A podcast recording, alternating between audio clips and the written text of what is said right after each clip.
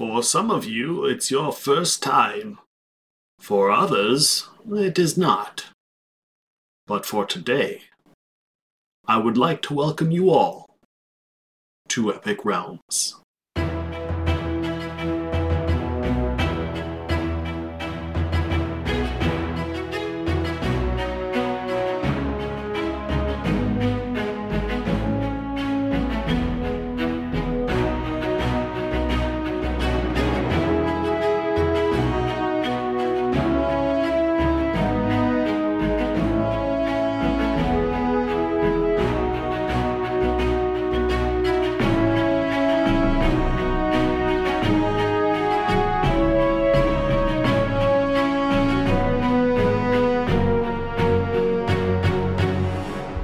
Hello, friends and enemies, heroes and villains, welcome to Epic Realms. Tonight's guest is a Ringo Award nominated comic book writer. She's also an editor and letterer and has worked for Marvel, Image, Dark Horse, DC, just to name a few. Please welcome the uncanny Erica Schultz to Epic Realms. How are you doing? You said uncanny as if you were going to say the unkind, and I was like, "Oh, he's he's already going to set it up. Great." Un- un- mean, I, I meant to say uncanny, but it just kind of came out as a word jumble because I've got a cough drop in my mouth because I've been still fighting this aftermath of COVID. It's not it's not fun. Yeah, two, two months afterwards, and I'm still coughing like a like there's something wrong with. Well, there is something wrong with me, but Uh, there's something wrong with everybody. I'm I'm pretty sure. I mean, if you if you get on any social media, you will find that out. that is true.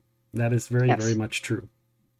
I have a question. So everybody has this story of getting into the comic book industry, and no two stories are alike. So I'm kind of curious, how did you get into the business of comic books? How, how did that kind of happen? Because I can't I can't imagine. Um, you and I are about the same age, and I kind of have an idea of what the industry's been like over the course of the few years. So I'm guessing you have a unique tale to tell. Well, I've I've abridged this story so Okay. much um, that people have like accused me of like lying because I've abridged it. Because in the beginning, I would tell the entire long story, and it like started with a car accident and everything.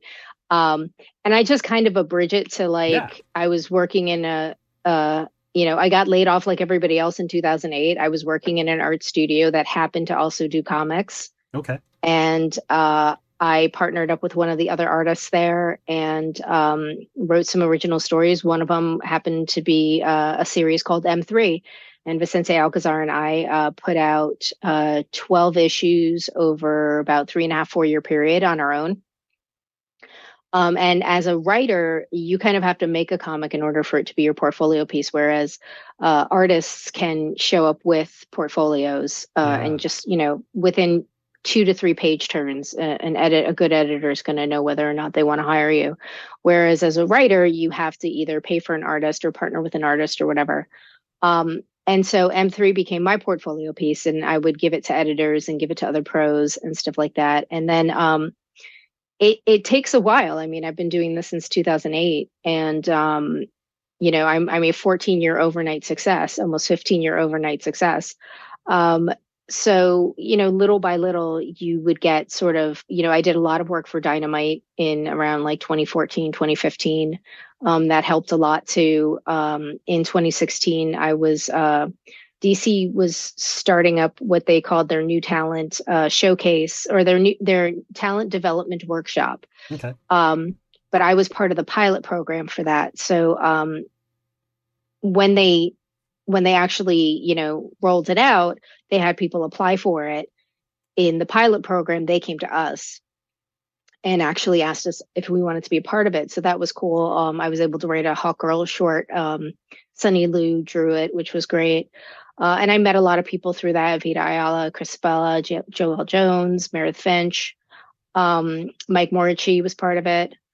Um, and you know, it you just little by little, it's you know, you try to add more snow to the snowball as you you know keep working on it. And um, and something that that always stuck with me is that you're you're never working on the job that you're working on. You're always working toward the next. Especially with me because I am a full time freelancer. I know a lot of people that work in comics. They have a day job, which is great. I mean, I had a day job for years um, while I was doing comics. Uh, but now I'm a full time freelancer, so I'm always working toward the next job because you know bills come in every month. So Did you collect comics when you were younger? Um, I didn't collect them. I would just steal what my brother had. So I have an older brother, and you know, he was always bringing home. Uh, at the time, it was you know Claremont was writing X Men, um, and you know whether it was John Byrne or Jim Lee or Terry Austin or Dave Cockrum or whoever the artist you know was partnered with him. And I know I said that non chronologically. I'm just waiting for the comments. Um, anticipating. Yeah. Uh, but um, I think we'll be good. yeah. Uh, so I uh, so I would just you know read what he brought home pretty much, and and it was mostly eh, X Men, some Batman, uh, a little bit of Spidey here and there. Um, okay. So that was really you know what what I was sort of growing up with, and then X Men '92 in you know they came out with a cartoon in '92. Um, it was great because it was taking. I mean, they obviously sort of sanitized a lot of a lot of the work, but it was taking those stories and putting an actual voice to it. Yeah. And one thing I always thought was interesting was that when the Justice League cartoon show came out in 2000, 2001, um, we had already had, you know, Batman the animated series, Superman the animated series, but we had these other characters that you now had a voice to. You had John Stewart, you had Shayera Hol, uh, you had Flash and everything, and you now had this voice. So I, I, found that when I was reading comics, I was like hearing those voices. Yeah. So you know, when I would go back to X Men, I would be hearing the voices from you know the X Men the animated series because it, it gave you you know it wasn't like hearing your own voice re- as you're reading it. You now have a voice to sort of apply to it, which I thought yeah. was always kind of cool. And even kind of an attitude depending on the character, because even in voice acting, yeah. there's character that comes through in the way the voice the voice does things. Yeah, int- I mean intonation when you're reading a, a balloon, even if it's got the whether it has the italics, uh, uh, the italicized text or the bolded text, intonation is is everything, um, and especially in terms of when you're when you're creating a comic and you know whether you're drawing it or you're the writer looking at the art um, the acting on the face the the body language the attitude of the the character even in a silent panel um, really speaks volumes. Um, so hearing, uh, I mean, obviously it wasn't one to one dialogue from the comic to right. the t- you know to the cartoon, um, but hearing some of the very similar uh, back and forth, some of the similar um, exchanges between characters, um, you could feel sort the emotional beats. You could also you know understand the personality of the character, the attitude, how they would react in a situation like this. So you sort of like start filling in the blanks, you know? Yeah. As an editor and letterer, how much did you know before coming into the comic book industry about how you had to arrange that kind of stuff? Because you were talking about, you know, the emphasis on the voice and working with the picture and, and stuff like that. Um, I when I was working at a studio, I was basically just doing background art. I was um, I was inking. I was doing background art. I was doing digital cleanups. I was doing color assists and things okay. like that. Um, I basically taught myself lettering because the studio needed a letterer because they wanted to start up doing their own comics again. Um, so I basically taught, you know, I got a lettering template from one of the letterers who had done a book that uh, uh, they had previously put out and I just started really, you know, working on it and and trying to break it down and understand the mechanics of it, sort of uh, reverse engineer. Yeah.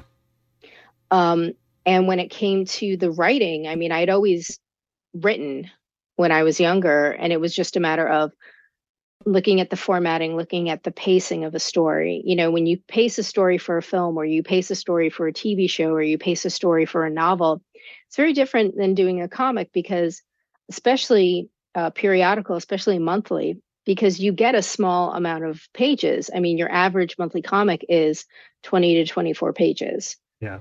Whereas a novel can be, you know, I think if it's under 150, it's considered a novella, but you know, and you know, 150 pages to tell a whole story, whereas most story arcs in comics are going to be 100 pages. Yeah. So, so the art is obviously doing a lot of work um, because in novels you're talking about so and so thought this and, yeah. and everything like that but um, it's a matter of like trying to pace the story uh, how much information do you give the reader at one time um, what bits of information you give the reader at that particular time and how the story unfolds unfolds itself.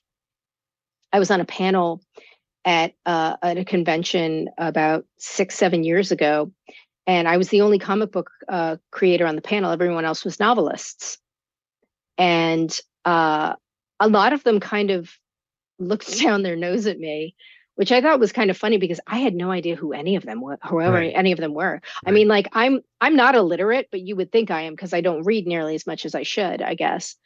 Uh, which is strange because so many of them go, I really wish my book was adapted to a comic. You'd think. Well, you know, I mean, come on. So I walked in and and it was a very large panel. I mean i i like to be on a panel with like five people including the moderator and this ha- panel had like seven panelists and a moderator. Like it was it was a stacked panel. And we go and i go up and you know the three or four steps next to the stage and i'm introducing myself. And that you can tell that they're like trying to place where my name where they may or may not have heard my name. I i I made no bones about it. I don't know who any of y'all people are. Um, so I was just like, hi, nice to meet you, nice to meet you, nice to meet you. And the room was packed. So I was like, these people must be pretty up there if, you know, this you you have a room of, I don't know, it was probably six, you know, five, six hundred people. Wow.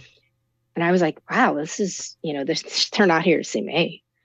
Um, so I go to sit down next to the, I go all the way to the one side of the panel. I go to sit down, and uh, the guy who I would sit next to goes, No, no, no, this seat is reserved.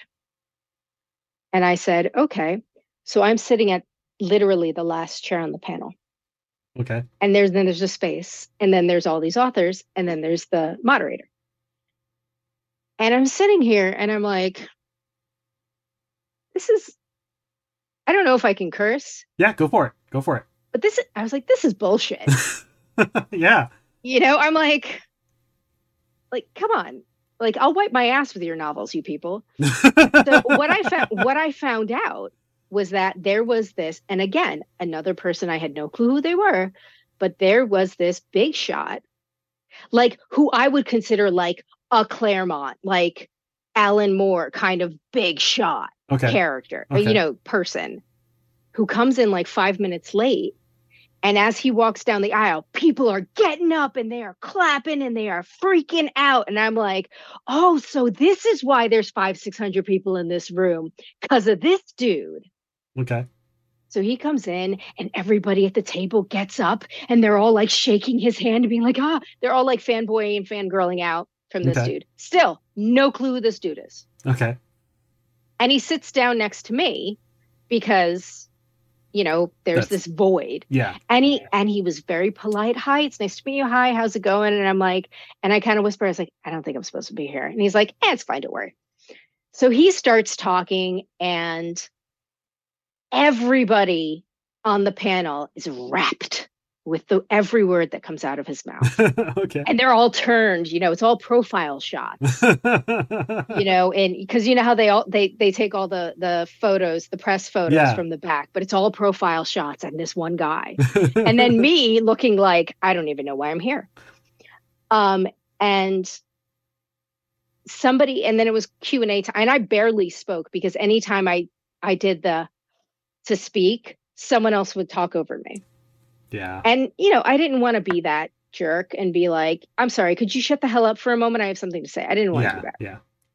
And, and the panel, well, the panel was also in Salt Lake City. And I, you know, I didn't want to start stepping on people. I'm like, you know, this is a very Christian city. For all I know, they're going to, you know, burn me at the stake by the end of the weekend. Um, so there was something there was a question that someone posted that someone posed you know in the q&a yeah. And they had an extra long q&a because of this dude. And to this day i can't tell you what his name was. Okay. But because of this dude they had an extra long q&a people need to go and look on the google now and find out. I, I it was Salt Lake Comic Con 26 March 2016. It was an author panel, and yeah, and that's all I can remember. And there was like seven panelists. I might have been the eighth. Okay. There was a very uh, large group of panelists. and they were all novelists except me. And uh, so you were the special one. All right. I wasn't. No, I wasn't supposed to be there. Like it was like that scene from Clerks. I'm not even supposed to be here today. I wasn't even supposed to be. Great I don't know why. I I don't even know why I was there. I think it's because I was a I was a special guest of the convention, and they were like, "Well, we got to throw her on something." Um, so somebody asked a question, and it was a general. They're looking right at this dude, but it was a general question, and I jumped in. I was like, "I am not getting off of this panel without giving my opinion on something." Right. And I like literally, and he and I were sharing a mic, and I almost jumped in his lap to get in front of that microphone. and I was just like, blah, and and it was a question about character. And so I was talking about how character is very important. Um, but in my opinion, storytelling is three things: it's character, it's world, and it's plot. And they have to be in coordination with each other. They have to service each other, and it has to be like a recycling logo. You know, they've got to go one to the other to the other. Um, and I know that a mistake a lot of young writers do, and you know, and especially on passion projects, you will get so focused on one of those three that the other two are going to fall to the wayside and, and, Yeah. and get much weaker. Yeah. Um, and so I finally got like my 90 second spiel out, and everybody on the panel was like, oh, it was apocryphal that I spoke. And he turns and he lean and he and he and he's not and I'm not paying attention because I'm looking right at that person who asked that question. I was like, you Yeah. asked this question me Yeah. and I and he apparently is you know nodding at what I'm saying.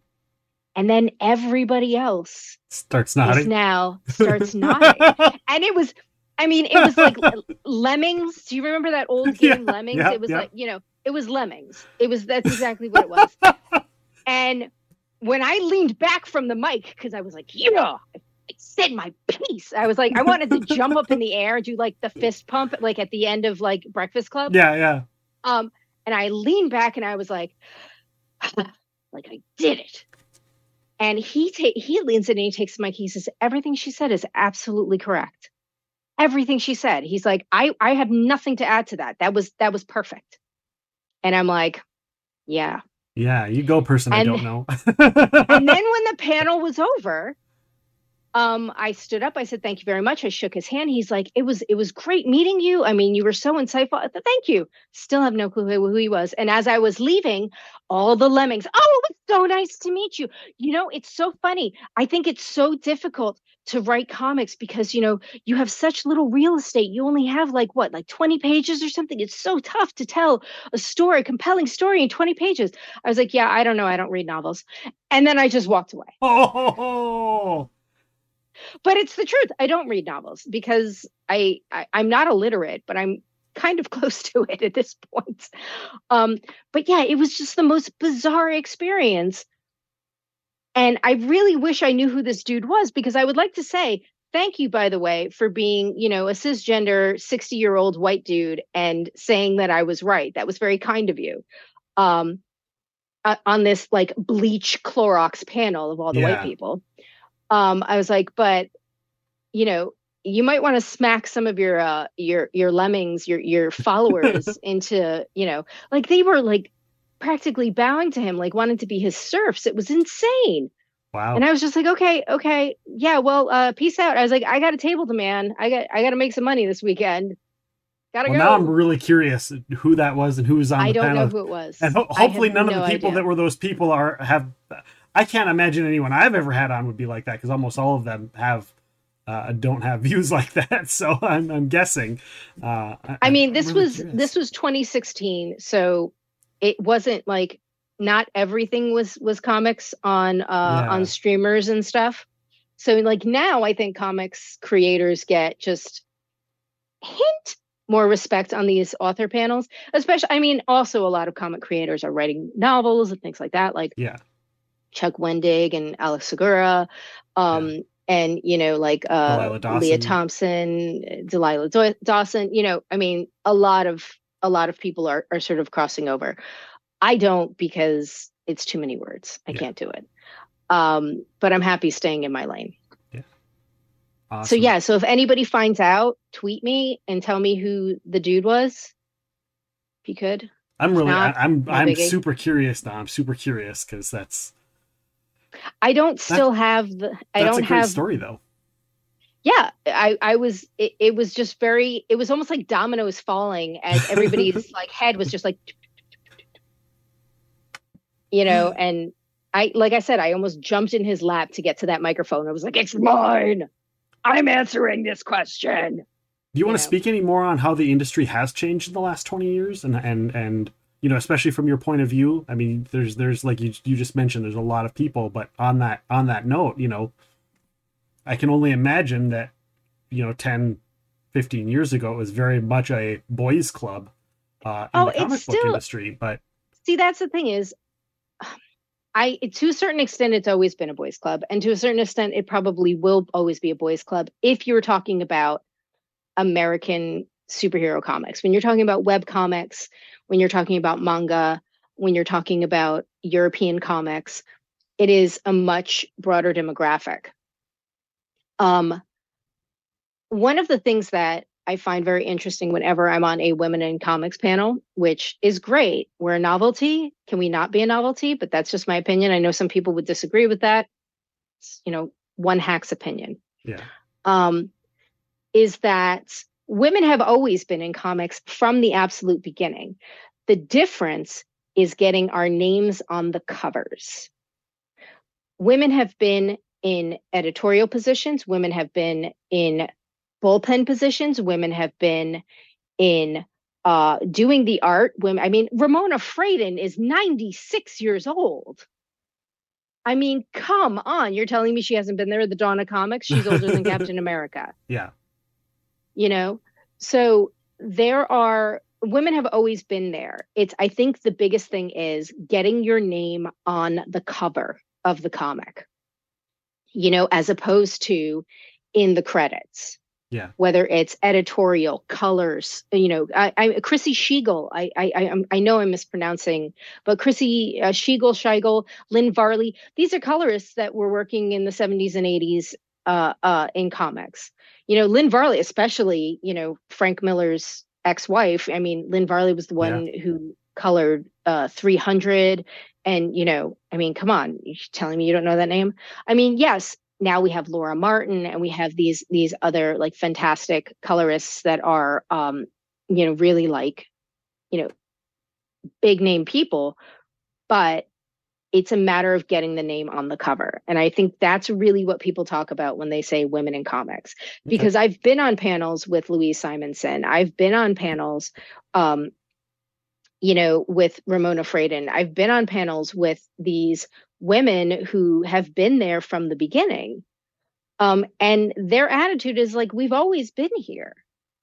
But I think the the disconnect is, yeah, you've always been there in a role that is not 100% in the forefront.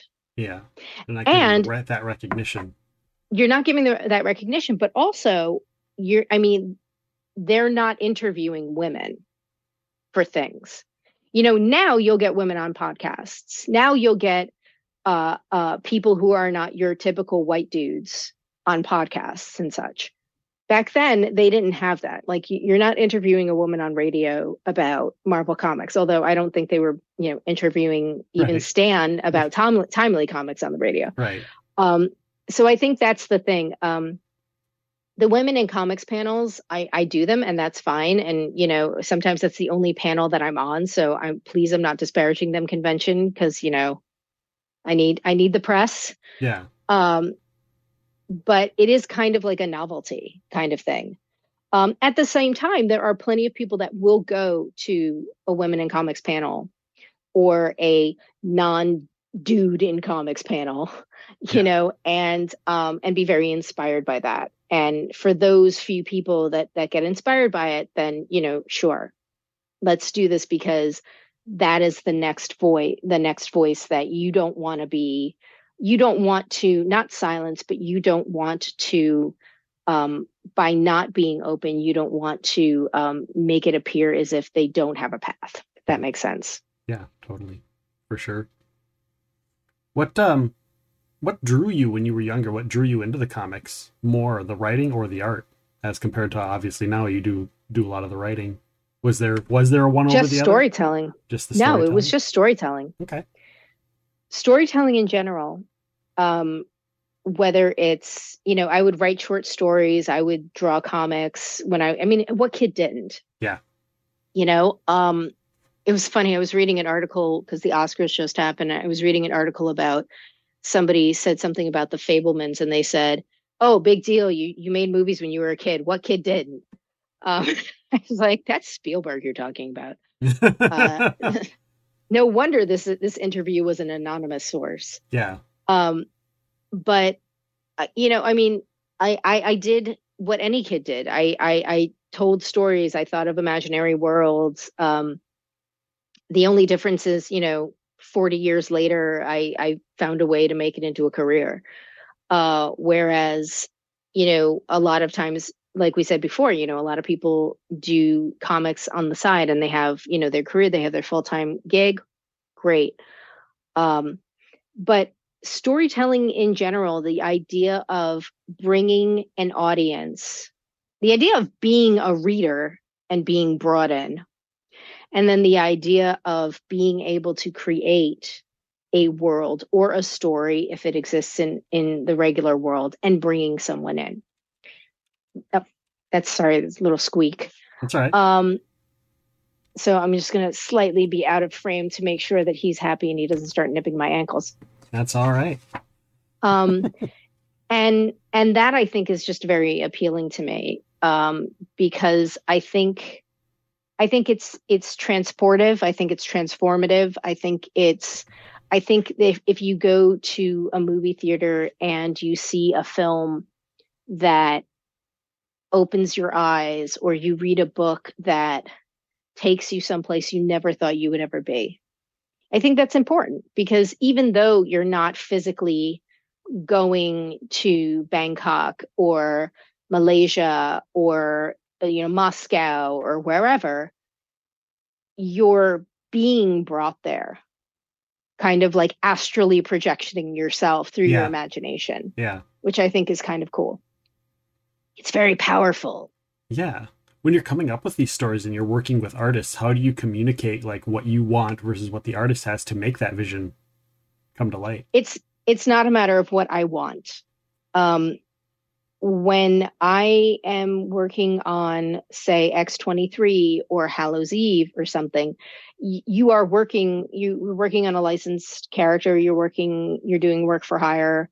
Um, you turn around and you uh, you give your scripts, and your editor sort of guides you because your editor anything with big two is you know they have basically what they know they know what's going to happen you know 6 to 10 to 14 months if not more in advance Yeah. so they will guide you to make sure that the story that you're telling isn't going to uh, in any way create speed bumps for continuity down the road um, so when it comes to that it's a matter of 99% of the time the editor is picking the artist, the editor is picking the cover artist. I mean, I can make suggestions and I can say, reach out to this person, reach out to that person, loved working with this person, you know, kind of thing. Um, but, you know, I'm not such a top tier that the editor's going to be like, oh, yes, we're going to work with so and so. No, it's like, all right, cool. You want to work with these people? We'll check their schedules. And 99% of the time, it's they don't even check the schedules. Probably they're probably just like, eh, we can get so and so. Let's get so and so. Yeah.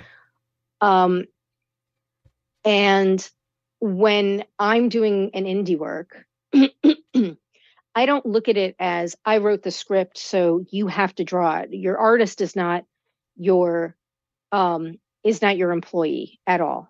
Your artist is your collaborator. And what I always say to the artist is, look, I like there's there's beats of information you know breadcrumbs that we're giving to the audience so every page has to convey a certain amount of information if you if i write five panels but you can convey the same information in four do it. If you feel that you need an extra panel, do it.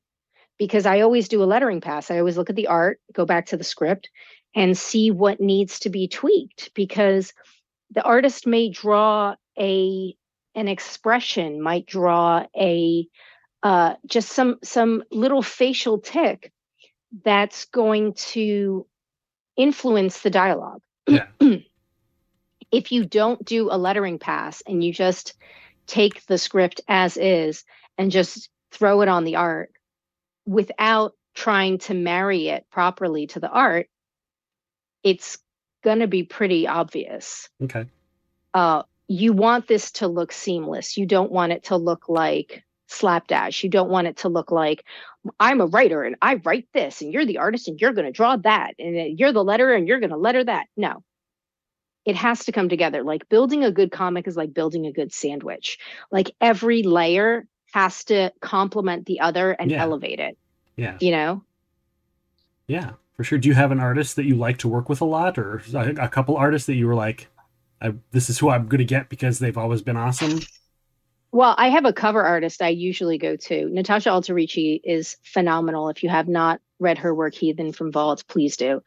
Um, I've been doing, uh, getting some covers from Skylar Patridge, another phenomenal artist. Um, uh, I, th- I mean, I've worked with a couple of artists more than once. I, I worked with uh, Vicente Alcazar, who we did M3, which was our first comic together. We did a couple of um, of comics together. Uh, I think it's because we had worked together. People would come to me and be like, "Oh, I have a screenplay I want to adapt into a comic. Uh, do you have an artist?" And I'd be like, "Well, I just finished working with him. You know, come on in." Um, so I've worked with Vicente many times. Um, but I've also, um, I mean, Marika Cresta, who did Forgotten Home with me, was fantastic. Uh, Carola Borelli, who did uh, Deadliest Bouquet, is fantastic. Um, you know, Amagoya Aguirre, who's currently working with me on Christabel, is amazing. Um, Edgar Salazar, who did um, X23, great guy. I, I got to work with David Lopez on a Moon Knight short. I mean, I it's it's an embarrassment of riches the the uh, incredible talents that I've worked with. Um, uh, Mike Dowling is the interior artist, and he's doing the A covers for um, uh, for Hallows Eve. He's great to work with too. Um, so I really, you know, I'm I'm very very lucky uh, that the artists that I'm working with are so just collaborative. And uh, I met Edgar Salazar at San Diego Comic Con last year, and uh, he said to me, he goes, "You have an art background, don't you?" And I was like, "Well, you know, I worked at an art studio." Because I I don't like telling people I worked at an art studio because then they they're going to think, "Oh, you can draw it." I am I am a serviceable artist. I am not a good artist, and I know I know which lane to stay in um you know so i mean i'll do like on christabel i'm doing color flats to help out amagoya. And you know i'm doing you know i've done plenty of lettering and things like that. So i don't just write. I mean i do what needs to be done. Yeah, i'm kind of like the caulk that fills in all the cracks.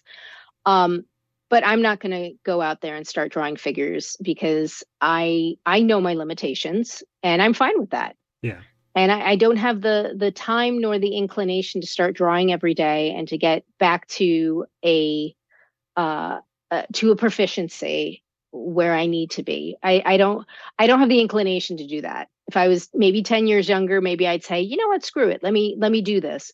Um I I don't feel like I need to do that. There, there's a, plenty of incredible artists that I have worked with and that um, I hopefully will have the opportunity to work with uh, that are, are going to do a much better job than I will. So. Let's let's talk about a couple of your comics, shall we? sure. Which ones do you want to talk about? Well, you've you've got a lot of really good ones. Uh, Well, thank you.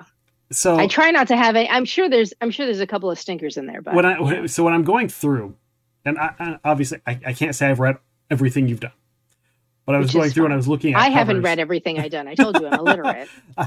So tell me a little bit about the legacy of Mandrake the Magician, because every time I see that cover, I go the one that I have on my on, that I've been posting. I go, this is such a gorgeous looking comic book, and it looks so intriguing and so fun. Tell me, Okay. tell me about it. Okay, Amelia Vidal Mhm. did the covers for Legacy of Mandrake. And Amelia's big time now because they're working on they were working on what if season one and now they're working on what if season two. So much big time that when i reached out to say hey could you do covers?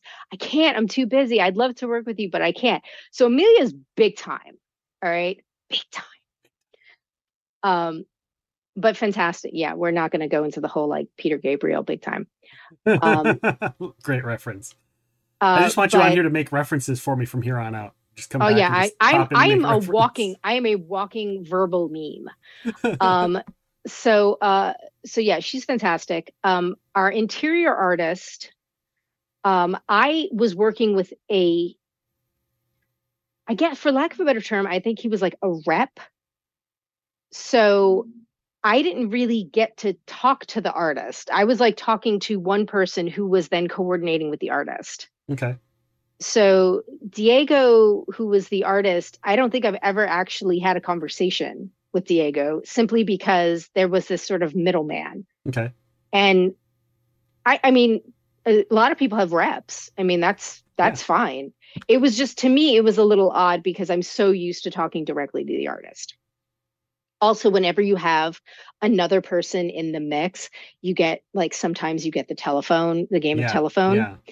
um but i was reach uh, someone reached out to me um, about doing a legacy of mandrake and i had been familiar who mandrake the magician was um but i was like if you look at that old old mandrakes the Lee Falk stuff i mean some of it's a little icky um because it's very dated yeah. And um, so I I was reaching, you know, someone reached out to me about doing it, and I said, you know, if if I were to be brought onto this, uh, it sounds interesting, but if I were to be brought onto this, um, there's a lot of things. I know you want to reference a lot of the old stuff, you know, for old, longtime fans, but there's a lot of stuff we cannot go anywhere near, and I refuse to go anywhere near. Yeah.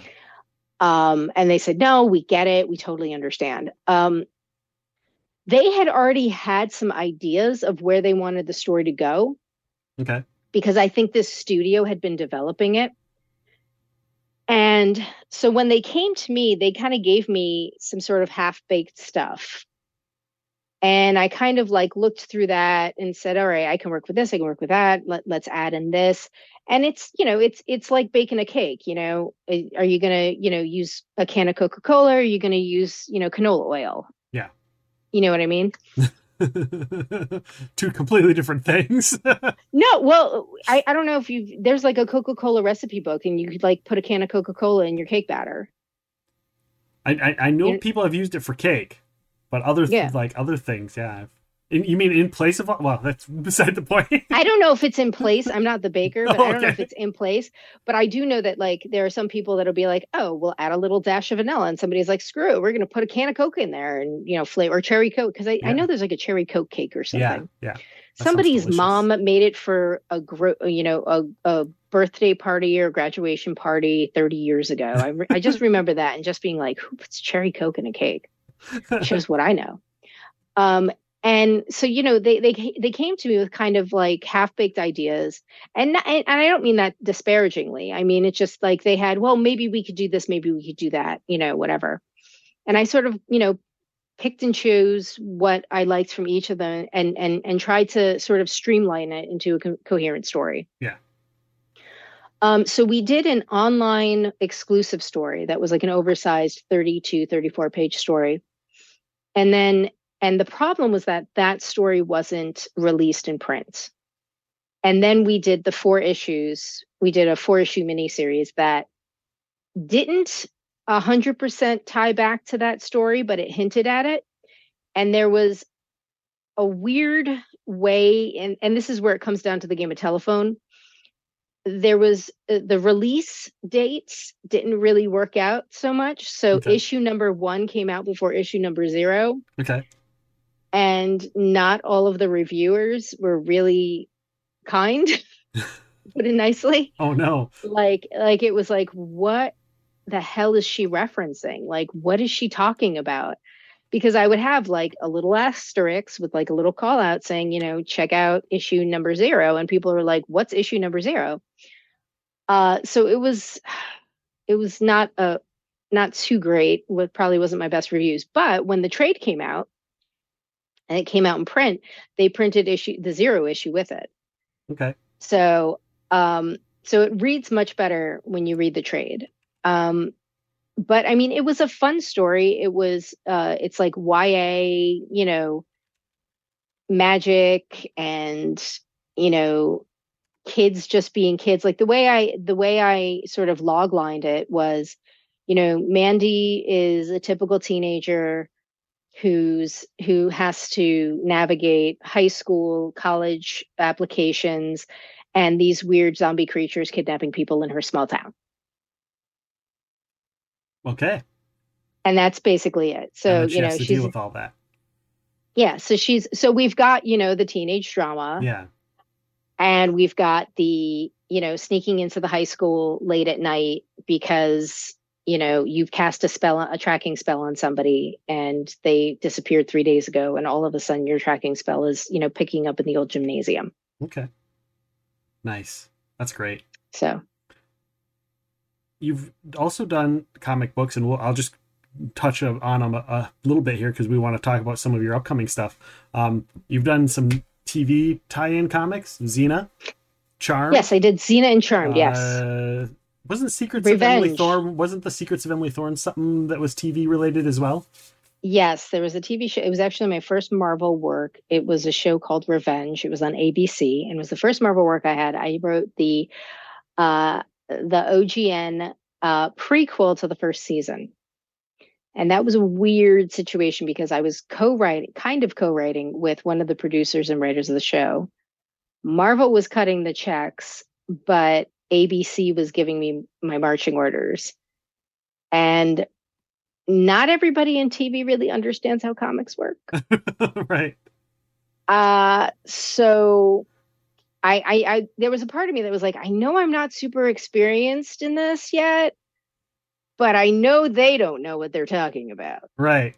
And I mean, I that's that's far worse. I mean, I'm editorializing. That's far worse than it was, but you know there are uh, sometimes and, and and since then i mean i've dealt with plenty of people who are in television and film and they don't get like the process of comics because you know uh, tv and film are made in the edit in the editing suite. You know right. you shoot all this coverage and then you cut together the story. Whereas comics you've got to get your script down and then that's what gets drawn. Like you can't it's not like storyboarding. Yeah.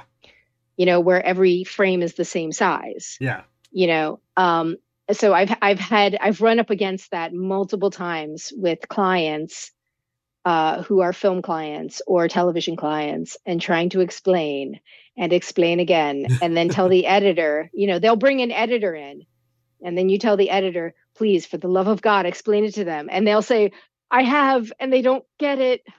Um, you know so i i always suggest there was a great article that npr did there was a group of people for NPR money, I think it was, and they wanted to throw together a comic and they thought that it was going to be easy and they realized that it was going to be hard. And I mean, God bless them for thinking that it was going to be easy, but God bless them more for turning around and saying, you know what, we messed up and we're going to write this article about how we messed up. Yeah. All of our misconceptions. And, you know, they basically said, here's egg on our face. learn from our mistakes. So every time I work with uh, someone who's in TV or film and have never done comics before and have absolutely no clue and are totally pushing back on everything that I'm saying about no, this is there's a very specific pipeline, there's a very specific process. You can't, you're putting the cart before the horse in every one of those idioms. I send them this NPR article. I'm like, read this. Uh, it still doesn't make a difference.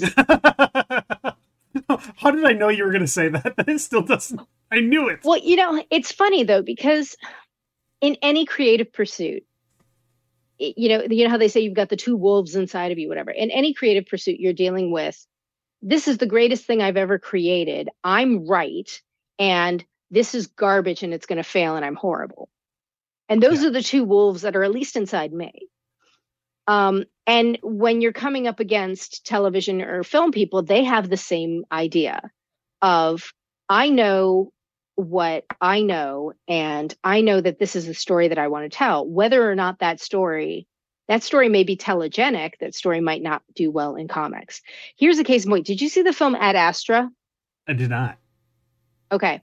Ad Astra, I think, would have made a great comic because there are a lot of scenes where it is basically just VO of Brad Pitt's character, not necessarily narrating, but talking about his feelings. It's all like inner monologue. Not okay. all of it, obviously, but a good portion is inner monologue.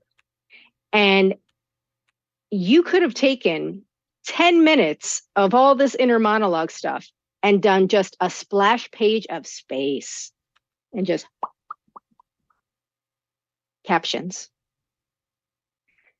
because I didn't think that that film was very telegenic. It wasn't very interesting to watch, okay. but it would have been interesting to read as a comic visually, I think. Okay. Um, I, you know, there are many people that could probably disagree with me, and that's fine. But some concepts don't always work in the medium that you want to put them in. And unfortunately, there is this miscon, you know, ill-conceived notion that a comic book is a storyboard. And it's not. Yeah. Because if you've ever worked in advertising you've ever worked in film you've ever worked in television your storyboard is your guide. Your storyboard is not your gospel. Right. And if you ever watch any of the behind the scenes moments of films or TV, you'll see the storyboard is up and you will literally see the director or one of the writers start moving things around. Yeah. You can't do that in comics because whereas in television or film you have a fixed aspect okay? You have a horizontal panel okay? In comics you can have horizontal panels you can have vertical panels you could have splash which is vertical. You could have square panels circle panels triangle panels any kind of panels you explosive want. explosive little star panel. Explosive little little star panels anything you want. You could have diagonal panels I mean, look at the the double page spread in Hallows Eve number one um, that uh, Mike Dowling did. I mean, you've got Hallows Eve going diagonally across, and you have all these panels of random sizes and and and random angles. You can't do that in film. I mean, unless you do the whole like Hulk, Incredible Hulk, Ang Lee, where you have panels coming in and, and you know panning and tilting and everything. Um, but a lot of times, because they are so focused on this aspect, you know, 1920 by 1080, basically, which is your HD, mm-hmm. they can't see anything outside of that. And they think, oh, you just draw a bunch of widescreen panels and then we'll just move them around. Doesn't work like that. Yeah. You know, and also, I mean, when you are writing television, you are, if you're writing broadcast, you're writing for the commercial break. Uh, if you're writing for comics, you're writing for the page turn. And pacing is very different. You know, a, a 20 page comic, if you have a 20 page teleplay for a, a, a sitcom, 22 pages or whatever. Yeah. That's supposed to be one page per minute. A 20 page comic is not a 20 page is not a 20 minute read. It could be a longer read, it could be a shorter read. Um, and that's something that I kind of had like I remember writing a 20 page, a 22 page comic. And uh, one of the TV people said, this was too short of a read. It's 22 pages. It should be 22 minutes. And I'm like, it's not how comics work. Right. you know, and, and it'll take and them 22 it is, minutes maybe to read it if they want to. Yeah. If you want to pore over the art, which you should be doing to Mhm. begin with, but you could have a 22 page comic that takes you 45 minutes to read. If you have one of these like giant double splash, you know, Bryan Hitch, uh, um, you know, backgrounds with 4,000 characters or this, like, or Scott Koblish just did this, you know, I think it's like three or four connecting covers of like 700 characters for Fantastic Four kind of thing. Yeah.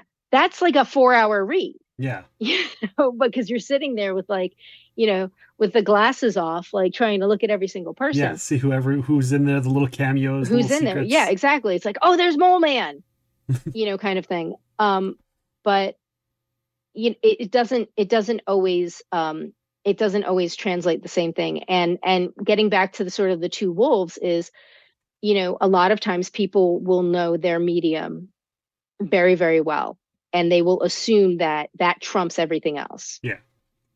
And so you know they'll come in and be like well i know what to do. It's like yeah if you're making a film i'm not stepping on your toes. You're making a comic you kind of gotta you have to check your ego. Yeah. and it's very difficult to and i'm the first person to admit this.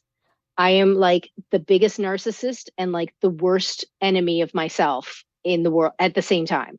It's like this is the greatest thing ever. You're a failure. Yeah. You know but those are the two wolves. And you're dealing with that with creative people. And what i've found a lot of times especially when i was teaching is people will come to you with a script or come to you with a comic and they do not want a critique. They want an endorsement. Um and it doesn't matter whether you don't learn that way. people don't you think people want to learn people don't want to learn people want to be told that their pursuit is viable but also that their pursuit is um what's the word? Transformative. You know this isn't just a comic. This changed this is life. the greatest comic i've ever read in my entire life. Right. you know they don't want honesty. Without understanding that art which comics whether it's the writing or or the the um the coloring the you know the line work whatever it is all art is subjective. Yeah. yes there are technical parts to it but art's subjective.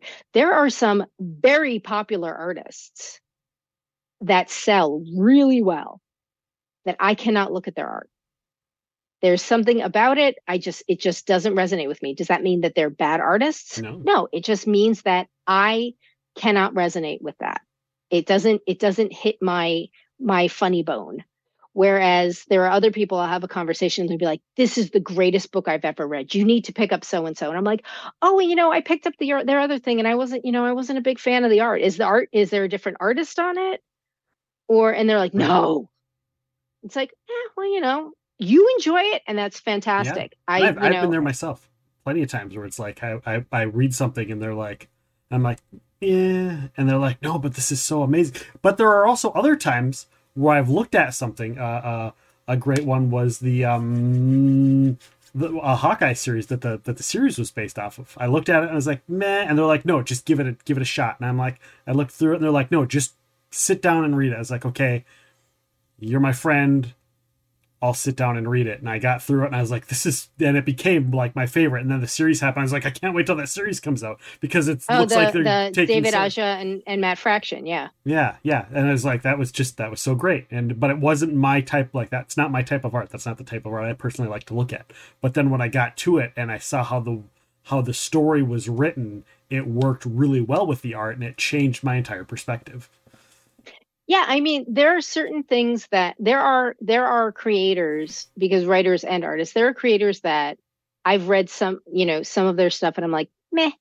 I've read other stuff and i'm like wow they did really well on this. I don't is this an outlier or is the stuff that i really liked the outlier? You know back and Yeah. forth kind of thing. Um and i always try and give everything uh i always try and give everything a try there are very few creators that I'll be like, I'm not picking this up because every time I pick up their book, I, I'm disappointed. or there are other creators that are like, I have to pick this up because every time I pick up this book, I, I it's the great it's greater than the last book I read by. them. Yeah. We should talk about picking up a book. We should talk about picking up. You've got a couple books What coming which up, book right? do, which book do you want to pick up? You've you've got you've got uh, Deadliest Bouquet trade paperback coming out on Yes. April nineteenth, right? Yes. Um, and then you've got Hallows Eve From number Image. two and X twenty three are both coming Number out two. April twelfth, right? yes. From Marvel. And uh Deadliest Bouquet is coming out from Image. Okay, so people can go and check those out. Um, and also you've got a Kickstarter you're going to be working on here pretty soon, right? Yes, uh, March 28th, we are launching a Kickstarter for a story called Christabel. Um, in uh, 1797, Samuel Taylor Coleridge wrote a poem called Christabel, and it was supposed to be five parts, and he only wrote two of them. And I have been obsessed with this poem since my sophomore year in college. And my English major is showing, and that is fine. um, so it, there's basically two poems from. Uh, I, I, I studied uh, British Romantic poetry. That was my concentration. You want to talk about getting esoteric? you know, in Xanadu de Kubla stately a pleasure dome decree. Um, and I there are two poems that have really haunted me, and the other one I'm doing. Uh, I've been writing a, a sci-fi adaptation of of a, a, poem by Robert Browning from 1836. Um, but this Christabel poem was really interesting because there were these five parts planned, and it's an epic poem, so it does tell a very um, a very long story. Okay. And um, the legend goes that Coleridge was uh, Coleridge and and Williams Wordsworth were writing partners. They were writing a series of books called Lyrical Ballads, and uh, the I think the first edition had the first part of Christabel, the second edition had the second. But the legend goes that uh, Wordsworth basically said to Coleridge, "I don't think that this poem is really up to our standards or the standards that people expect of us," and that kind of gave Coleridge you know, stage fright. And so he never finished parts three, four, and five. Um, the problem is, is that it it's on this giant cliffhanger, and uh, nobody that I've, you know, no research that I've done, and the people that I've spoken to have ever turned up so much as an outline for three, four, five. So nobody knows where the story was going to go. Okay. Um, and if there are any college scholars out there, and if you know of an outline of three, four, five, three, four, and five, please let me know. I would love to to look at it at least. Like if there's like scans and stuff, I would love to take a look. Yeah. But nobody has really come across because you know how they, they they'll come across the letters and the folios of you know a famous uh, yeah. creator yeah. and and they'll be like oh look at it you know I haven't heard about anybody coming across any of this stuff and I could be totally wrong. I'm not an academic, but nobody I've spoken to has heard of it. So I have been milling in my head what could happen. And so what I decided to do was, you know what, I, I have a platform and I have a a career that is literally making things up. Yeah. So uh, I took the foundation of the first two parts of this of the story. There are a few things that I changed, like in the comic, uh, in the comic, excuse me, in the poem, um, her father is a baron, and in the comic, her father is a king.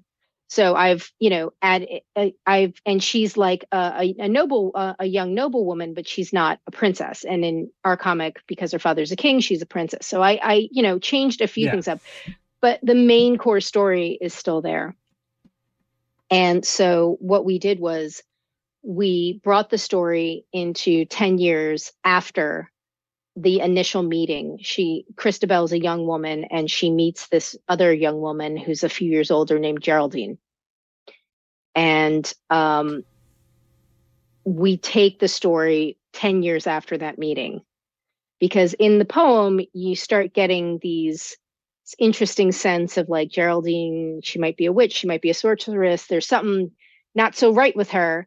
So what happened 10 years later? Well, 10 years later, Christabel, because Geraldine is a witch and a sorceress, has bewitched her father and Christabel has been banished. Oh. So when we start, you've got 25 year old Christabel instead of, you know, 14, 15 year old. Yeah. You know, uh, working as a mercenary and a bounty hunter. Okay. Um, so a far cry from where we first meet her. Yeah, yeah. And especially a far cry from when we meet her in the poem. And she has a singular purpose, and that is survival. And her secondary purpose is I'm going to scour the six territories to find anything to kill this witch to go home because yeah. there's no way that she's going to be let back home with yeah. that woman still in the house. Yeah. Um, and along the way, other people who have been carrying for Geraldine uh, have also. Uh, she, one of the major players is this knight who who used to be a knight in her father's court, and he was very close to her father. They were almost like brothers. Okay. and Geraldine turns the king against him. Oh. So a few years after Christabel's banished, he is then banished and he's looking for her. He can't find her. And then he is literally, um, he is uh, set to begging because he has nothing left. So you have this princess who's not, you know, the finest of things, but, you know, living one life and then forced to live another. You have this very noble, dignified knight forced to literally beg on the streets, and they end up finding each other. And it is a it is a redemption for each other because she was upset with him that he didn't fight harder when she was getting banished and yeah. you know it's it's just sort of they sort of reinforce each other uh, so we get like a third of the way through the story, and you see that she's, you know, down on her luck. And then when she finds her friend Wajun, it's like, okay, now she has new People. life in her. Yeah. Um, and then they end up meeting a third person named Roland that sort of brings into their little, you know, trio. And it's like, all right, we've got our people, and that's the end of volume one. Uh, and you know, they're they have their mission, and their mission is we're going to go find something and we're going to kill this witch. Nice.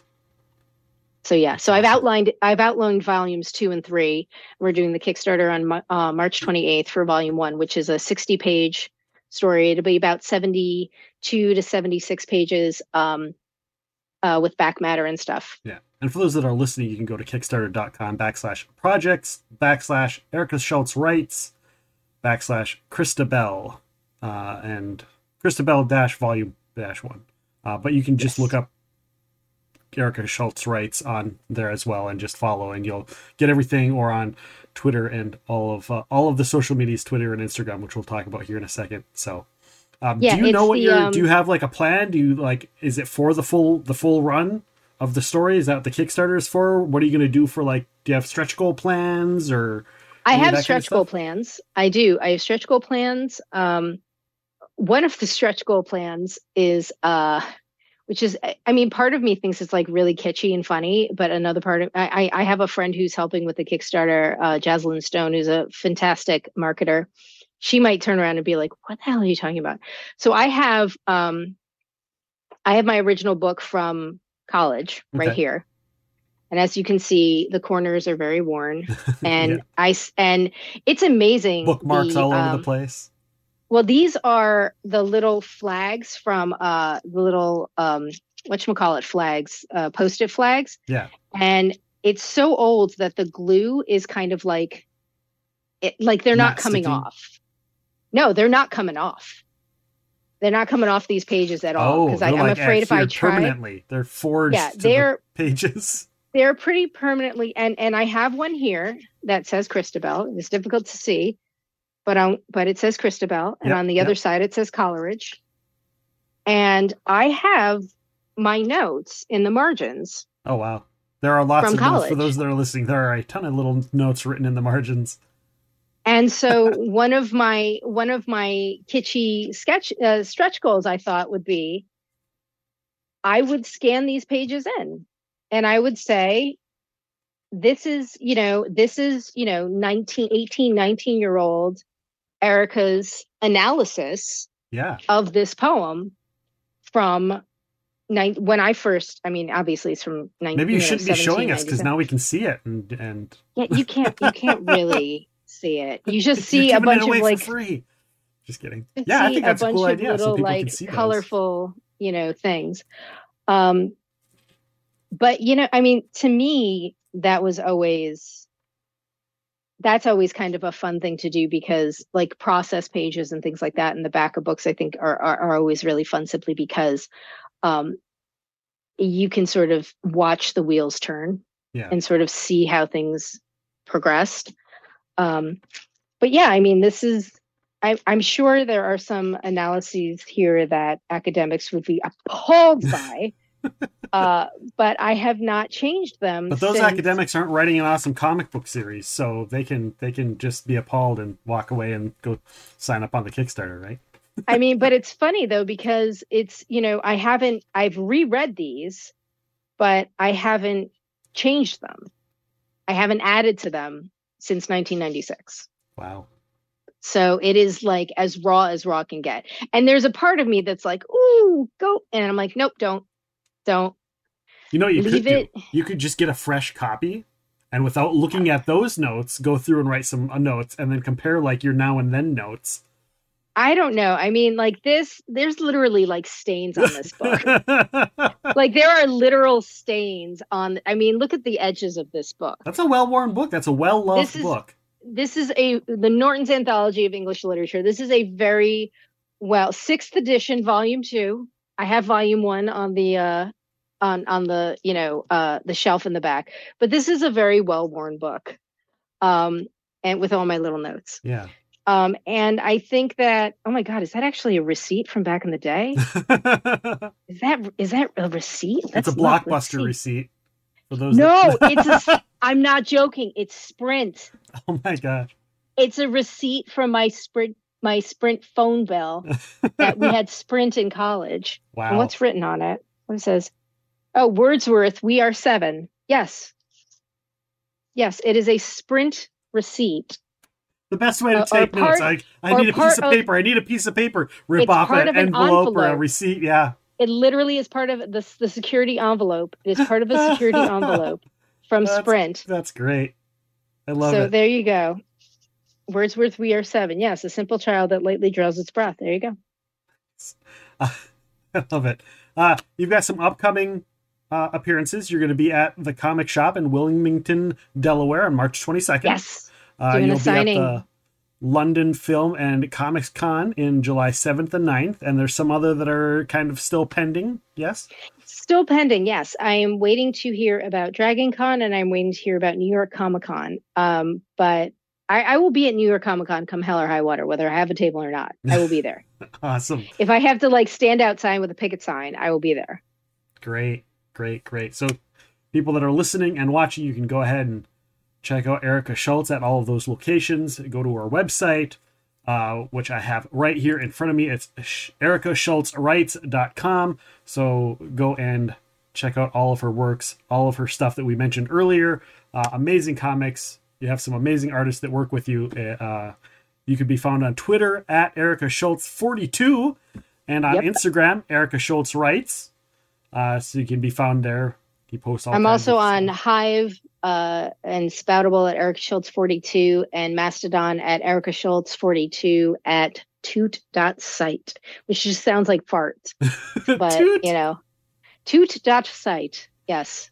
Awesome. Well, but the people you in Mastodon are pretty cool. So Thank you so much for hanging out. Stick around, uh, chat. We're going to do some of your Q and A's. You had some good questions and comments in there, so we'll get to those here in a moment. Uh, I want to tell you about some of our upcoming guests. March 13th, we're going to have author Michelle Franklin. She's wrote a bunch of fun books, including the Freywin books, as well as the Monsters Holiday Kids books, uh, such as Werewolves Don't Celebrate Hanukkah, The Orc Who Saved Christmas, and the new book coming out soon, Dragons Don't Celebrate Passover. Uh, that podcast will be available March 14th. April 10th, comic book writer and artist Otis Frampton, known for his Oddly Normal series, has also worked on Star Wars Adventures, uh, the DC Comics kid books, and so many more. That podcast will be available April 11th, so make sure you join us for those episodes. Also, check out our sponsor, HelloFresh. If you like good food and you like to cook, even if you don't and you want to learn something more, uh, go to HelloFresh.com and use our code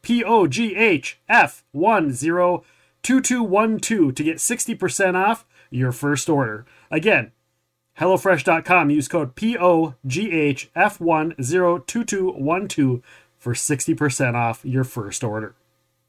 I want to thank all of you for joining us and listening, and thanks again to Erica Schultz for joining us. Make sure to check out her upcoming stuff, including Cristabel, Cristabel on Kickstarter. So please make sure to rate, review, push all the buttons. It helps us and it helps our guests. For Erica Schultz, I am Nick, and thank you all for listening to Epic Realms. Well, there you are. I hope you enjoyed yourselves. And I do hope that you come back and join us again for Epic Realms.